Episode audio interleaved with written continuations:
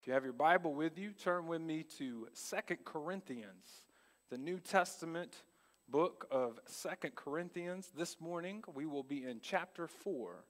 2 Corinthians chapter 4.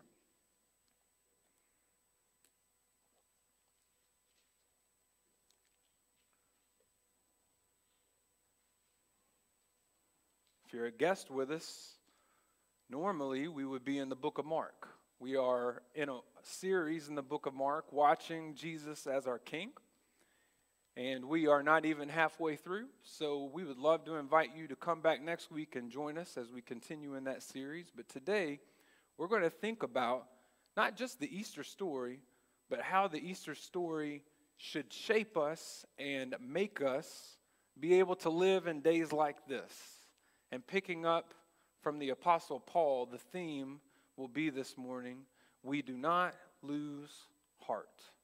With all that in mind, let's read together 2 Corinthians chapter 4. This is the word of our living Savior, the Lord Jesus Christ. Therefore, having this ministry by the mercy of God, we do not lose hearts. But we have renounced disgraceful, underhanded ways. We refuse to practice cunning or to tamper with God's word, but by the open statement of the truth, we would commend ourselves to everyone's conscience in the sight of God. And even if our gospel is veiled, it is veiled only to those who are perishing. In their case, the God of this world has blinded the minds of the unbelievers to keep them from seeing the light of the gospel of the glory of Christ, who is the image of God. For what we proclaim is not ourselves but Jesus Christ as Lord, with ourselves as your servants for Jesus' sake. For God, who said, Let light shine out of darkness, has shone in our hearts to give the light of the knowledge of the glory of God in the face of Jesus Christ. But we have this treasure in jars of clay to show that the surpassing power belongs to God and not to us. We are afflicted in every way, but not crushed, perplexed, but not driven to despair, persecuted, but not forsaken, struck down, but not destroyed, always carrying in the body the death of Jesus, so that the life of Jesus may also be manifested in our bodies. For we who live are always being given over to death for Jesus' sake, so that the life of Jesus also may be manifested in our mortal flesh. So, death is at work in us, but life in you. Since we have the same spirit of faith according to what has been written, I believed and so I spoke, we also believe and so we also speak, knowing that he who raised the Lord Jesus will raise us also with Jesus and bring us with you into his presence. For it is all for your sake, so that as the grace extends to more and more people, it may increase thanksgiving to the glory of God. So we do not lose heart. Though our outer self is wasting away, our inner self is being renewed day by day. For this light, momentary affliction is preparing for us an eternal weight of glory beyond all comparison as we look not to the things that are seen, but to the things that are unseen. For the things that are seen are transient, but the things that are unseen are eternal. During the Depression, this phrase became very popular use it up, wear it out, make do, or do without. Everything had been stripped from the people of the Depression, so they knew they could not throw any, oh, anything away. They had to maximize everything they had. So things like flour sacks would become your Sunday dresses. Rubber tires would be reused and repurposed for the soles of your shoes. And even decades later, you could see people like my grandparents and the ripple effects that this mentality had on them, where they saved everything and reused everything. The story that took everything away shaped them for the rest of their lives. And if you talk to certain people, many think and expect that what we have all gone through as a community will have that kind of ripple effect on us. How many of us, even now, even this year, have lived as if the story of Easter is not true? That death is the end, and then there will be no more. And just like the people of the Depression, we let the story that takes everything away define us. But Paul, in all of his suffering, shows us the resurrection way. And what he wants us to see is this the story that saves us must be the story that shapes us. The resurrection, the empty tomb, should change us to live as if the resurrection is going to happen, as if death is not the end. And whatever we're going through, brothers and sisters, whatever trials, if we're going to make it, then what happened on Easter needs to mold us and fashion us and shape us and change us in such a way that for the rest of our lives, every moment of every day makes it apparent and obvious that the tomb is empty. Does the story of Easter shape your entire life? Or is it just shaping this morning? Paul first shows us the story that saves us. Verse 5, he says, For what we proclaim is not ourselves, but Jesus Christ as Lord. This church that he's writing to is messed up. It is a messed up church with a lot of problems. It's made worse by a group of teachers who like to call themselves the super apostles. They were the avengers of the first century church. They had all the style, they had all the skill, and they would get up on Sunday morning, put a picture of themselves on the screen, and say, That's the finish line, folks. And if you do what I do, if you obey God's rule, if you follow these rules, you can have God's power just like me. You can have God's love just like me. And the people in Corinth ate it up. Mark Seifrid tells us that the Corinthians fell prey to hero worship. Honestly, it sounds a lot like us. But they started forming teams. And groups would say, I want to be like Super Peter. I want to be like Apollo. I'm on this team. And then in comes Paul, who refuses to play these superhero games because there's only room for one Savior in the story. That's why in 1 Corinthians, the first letter he wrote, in chapter 15, verses 3 to 4, this is his message. For I delivered to you as of first importance what I also received that Christ died for our sins in accordance with the Scriptures, that he was buried, and that he was raised on the third day in accordance with the Scriptures. Plain and simple, by open, open statement, brothers and sisters, this is the good news of the gospel. This is the story that saves us. God created you and me to be in a relationship with Him. But we chose to make the story not about Him, but about us. And instead of living under His rule, we decided that we wanted to be the hero of the story. And the Bible teaches that's exactly how death entered this world. That's why we've endured everything we've endured the last year because we chose to be the hero of the story. Romans 5:12 Paul says, "Therefore, just as sin came into the world through one man and death through sin, and so death spread to all men because all sinned." And left on our own, with our own power, with our own abilities, none of us will escape this. Our good works will not do it. Your church attendance this morning will not do it. It will get you nowhere.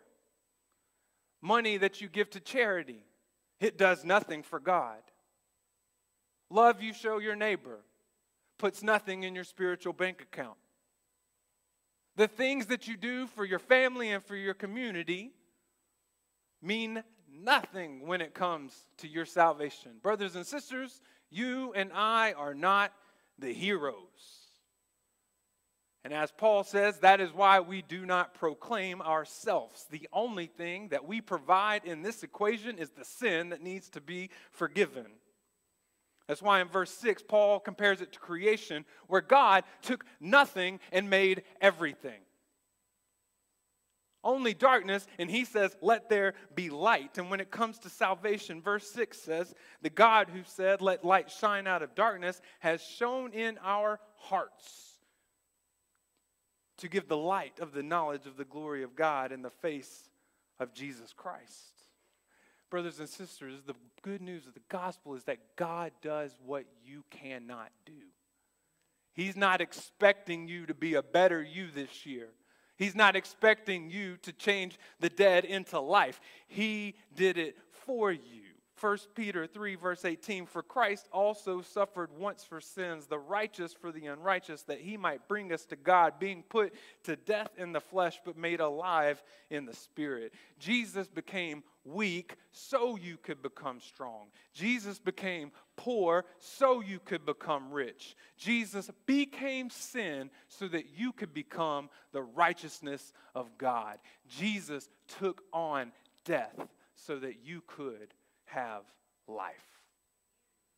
Romans 10:9 says, "If you confess with your mouth that Jesus is Lord and believe in your heart that God raised him from the dead, you will be saved. Now, may I ask you this morning is that your story? Is that the story that saves you? Imagine you arrive at the throne of God and He asks you why you should partake and enjoy in forever life with Him. What will your answer be? What will the story be that you give? Is it you or is it Him? Friend, if you have never made the decision to give your life to Christ, to turn from you and everything about you, and put your trust only in what Jesus has done for you in his death on the cross and in his resurrection. Friend, if you have never done that, do that today. Confess agree that Jesus Christ is Lord and believe in what Jesus did on that first Easter morning, and you will be saved. But, brothers and sisters, it is one thing to know that story, and it is another to let that story shape you. Because as Paul tells the Corinthians in 1 Corinthians 4:20, the kingdom of God does not consist in talk, but in power. And so let me ask again, for everyone in this room who claims that is their story, how much kingdom power have you been displaying this year? How much have you let that story actually shape you in the way you're doing life right now? Paul moves from the story that saves us to the story that shapes us. We see it in the rest of the chapter. And if you looked at Paul, you wouldn't think much. He wasn't the super apostle. People reject him. People persecute him. People scoff at his weaknesses. People roll their eyes at his lack of talent. People in the book of Acts fall asleep when he's preaching because it sounds so boring. But unlike the super apostles, Paul lets the cross and the empty tomb shape him so that he will not quit or give up. That's why he says over and over, we do not lose heart. I don't need to ask for a show of hands, but how many of us walk in today with difficulties and trials, hardships, and heartache this morning? we need to remember this, brothers and sisters. Please hear me.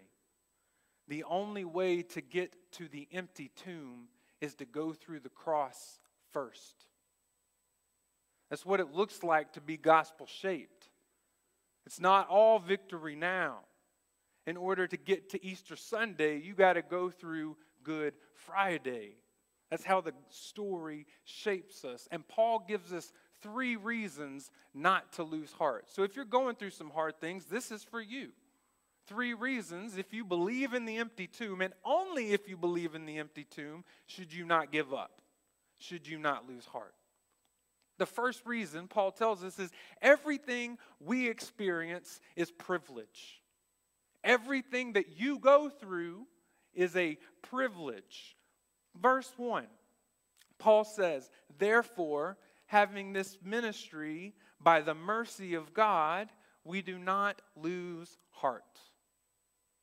No matter how hard things got for Paul, he never says, You know what? I deserve better. Look at everything I'm doing for God. Paul remembers his story. He tells the Corinthians in chapter 15, verse 9 and 10 in the first letter, he says, For I am the least of the apostles, unworthy to be called an apostle, because I persecuted the church of God. But by the grace of God, I am what I am, and his grace toward me was not in vain. Elsewhere, Paul calls himself the chief of sinners. When he looked in the mirror, he didn't think too much of himself. He remembered his own story. And Paul knows that everything he has, even the hardships, is a privilege he does not deserve. His ministry is not a personal achievement, it's not something on his resume. He says in verse 1 it is mercy. And mercy, friends, is not something that you can obtain, it is only a gift from God. So, how do you find strength to keep living for God when everything seems against you? How do you keep going? How do you not lose heart when you're tempted to believe that you deserve better? Remember the mercy of God in your life. Remember who you were before God showed up in the first place. Ephesians chapter 2, verse 4 and 5. But God, being rich in mercy, because of the great love with which He loved us, even when we were dead in our trespasses, made us alive together with Christ. By grace you have been saved. Friend, I don't know what you're going through, and it could be a lot. But based on the authority of the Word of God, let me share this with you. Because Jesus lives, because of the resurrection, Everything that you are going through today is a privilege, it is a mercy, and it is an opportunity. The second thing Paul tells us is that we should not lose heart because everything we face has purpose. Everything we face has purpose. There's so many of us who have probably endured this year, gone through things, and thought this is pointless. This is meaningless. Why am I having to do this? So many of us wrestle with what, in fact, is our purpose. And as Paul is shaped by the gospel, he gives us two of them. We are to show God's power and serve God's people.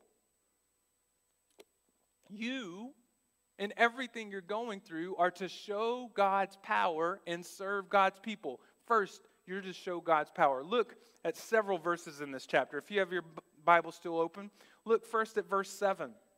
Paul says, But we have this treasure in jars of clay to show that the surpassing power belongs to God and not to us. In verse 11, he says, For we who live are always being given over to death for Jesus' sake, so that the life of Jesus also may be manifested in our mortal flesh. If our story is not us, but Him, if that's the basic version of our story, how do people see that? How can you leave today and show someone not us, but Him? The only way to do it is through weakness. You, you can't point people to the cross by showing them your awesomeness. by showing them your strength. The only way for people to see resurrection is to see death first. It's the only way people are going to know that you're shaped by Easter is to see a life of death, of crucifixion, of suffering. 2 Corinthians 12 9, Paul says, But God said to me, My grace is sufficient for you, for my power is made perfect in weakness. Therefore, I will boast all the more gladly of my weaknesses, so that the power of Christ may rest upon me. And when we do this, brothers and sisters, it has an impact horizontally, and it doesn't just show God's power, it serves God's people. Look at verse 12. Paul says, So death is at work in us, but life in you. And then in verse 15, for it is all for your sake, so that as the grace extends to more and more people, it may increase thanksgiving to the glory of God. This is a game changer. Paul says, My suffering is for you, it's for your life. My cross is your empty tomb. What is this saying? You got to hear this. Your trials are not for you. Your heartache is not for you. Your sorrows, your suffering, your persecution, the things that you are going through, it's not for you, it's for someone else. So instead, brothers and sisters, of us getting so down in the dumps, looking down and asking over and over again, why me? The question we should be thinking is, who is this for? Who am I to share this with?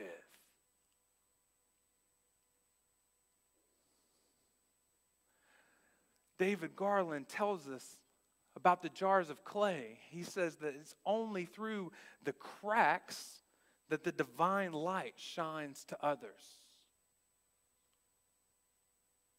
Why did God put you here? What are you here for? Friend, embrace your purpose. Do not try to be a super apostle. How many of us come in and try to act like we've got it all together? How many of us only show up to church when things are good in our life and it's easy to put a smile on our face? How many of us refuse to share prayer requests that might show someone deep down in our life things are messed up? Do not hide what makes you vulnerable. Do not keep what makes you weak from other people.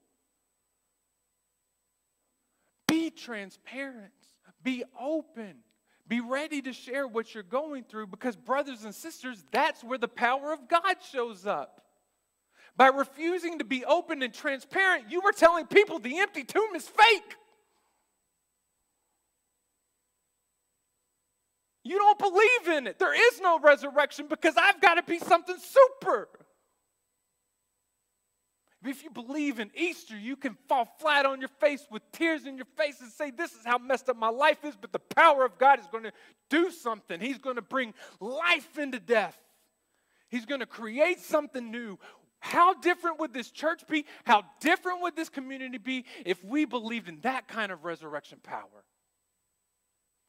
We quit playing games and putting on a church show and trying to show everybody how special we are. Friends, I'm jacked up.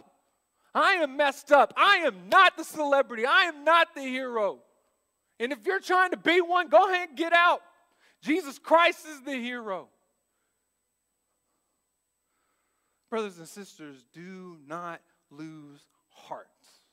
That's the message. What you are going through brings glory to God and can bring life to those around you if you let them in. Everything that you are experiencing has purpose.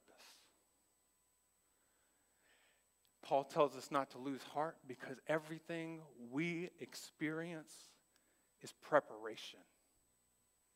This is not the end. Look at verse 16 and following. Paul says, So we do not lose hearts. Though our outer self is wasting away, our inner self is being renewed day by day. For this light, momentary affliction is preparing for us an eternal weight of glory beyond all comparison. As we look not to the things that are seen, but to the things that are unseen. For the things that are seen are transient, but the things that are unseen are eternal. Paul shows us how this story that saved him shapes him. He's being changed every day. He says, I'm being renewed day by day. I'm being prepared for glory. So I'm going somewhere. I'm not there yet, but I'm getting there. That's why Paul said, One thing I do, I don't look back, I keep looking forward because God is changing me day by day. Brothers and sisters, this truth needs to shape our perspective in 2021. It needs to shape the way we face our trials. It's so easy for us to say, I'm going to take the easy way, I'm going to take a different path. How many times have you wrestled with that idea this is just too hard? This is just too much. I got to do something else. Am I the only one? How many of us have wrestled with that? Brothers and sisters, let the resurrection shape your thinking. That's why Paul kept going. Did you see it as we read this chapter? It's tucked in there, but it's the reason Paul does not lose heart. Look at verse 14. It's the key. Paul says, I keep speaking because I know that he who raised the Lord Jesus will raise us also with Jesus and bring us with you into his presence. That's where we're going. What we have now is a process. What we are going through is preparing us for the place that God is taking us. Resurrection is not just a past event. Easter Sunday is not just about one Sunday morning that happened a long time ago. The resurrection is the promise that one day Jesus comes back and we all rise from the grave with him and live with him forever. Easter is a future event. And when you compare what we face now with that Easter, everything changes. When you compare what you've had to deal with the last 12 months with that eternal life, goodness. We're not even talking about the same story anymore. It doesn't even compare. That's why in Romans chapter 8, verse 18, Paul says, For I consider that the sufferings of this present time are not worth comparing with the glory that is to be revealed to us. And so, can I just ask you, not just today, but in the days to come, as trials continue to knock on your door, as things continue to grow and grow increasingly difficult, as you have to deal with the realities of this broken world, let eternity change the way you face your trials. Let the resurrection from the dead shape you. If you are only shaped by what you see right now, you will lose heart. Did you hear me? If you are only shaped by what you see today, what you read in the news, what you hear from your friends and your neighbors, if you only are shaped by what you see in this world today, you will quit. You will give up. If you only let the momentary shape you, you're done. That's not our story. Let the story shape you. We do not proclaim ourselves, we proclaim a risen Savior. Jesus Christ crucified for our sins, buried in the ground, and raised on the third day. That's our story. Let it shape you, brothers and sisters. Our God brings light out of darkness, our God brings life from the dead. So when you feel like giving up, when you feel like losing heart, look to the empty tomb. Colossians, Colossians chapter 3, verses 1 to 4. If then you have been raised with Christ, seek the things that are above, where Christ is, seated at the right hand of God. Set your minds on things that are above, not on things that are on earth. For you have died, and your life is hidden with Christ in God. When Christ, who is your life, appears, then you also will appear with him in glory. Brothers and sisters, If that is your story, let it shape you for the rest of your life until the Lord comes again. Let us pray.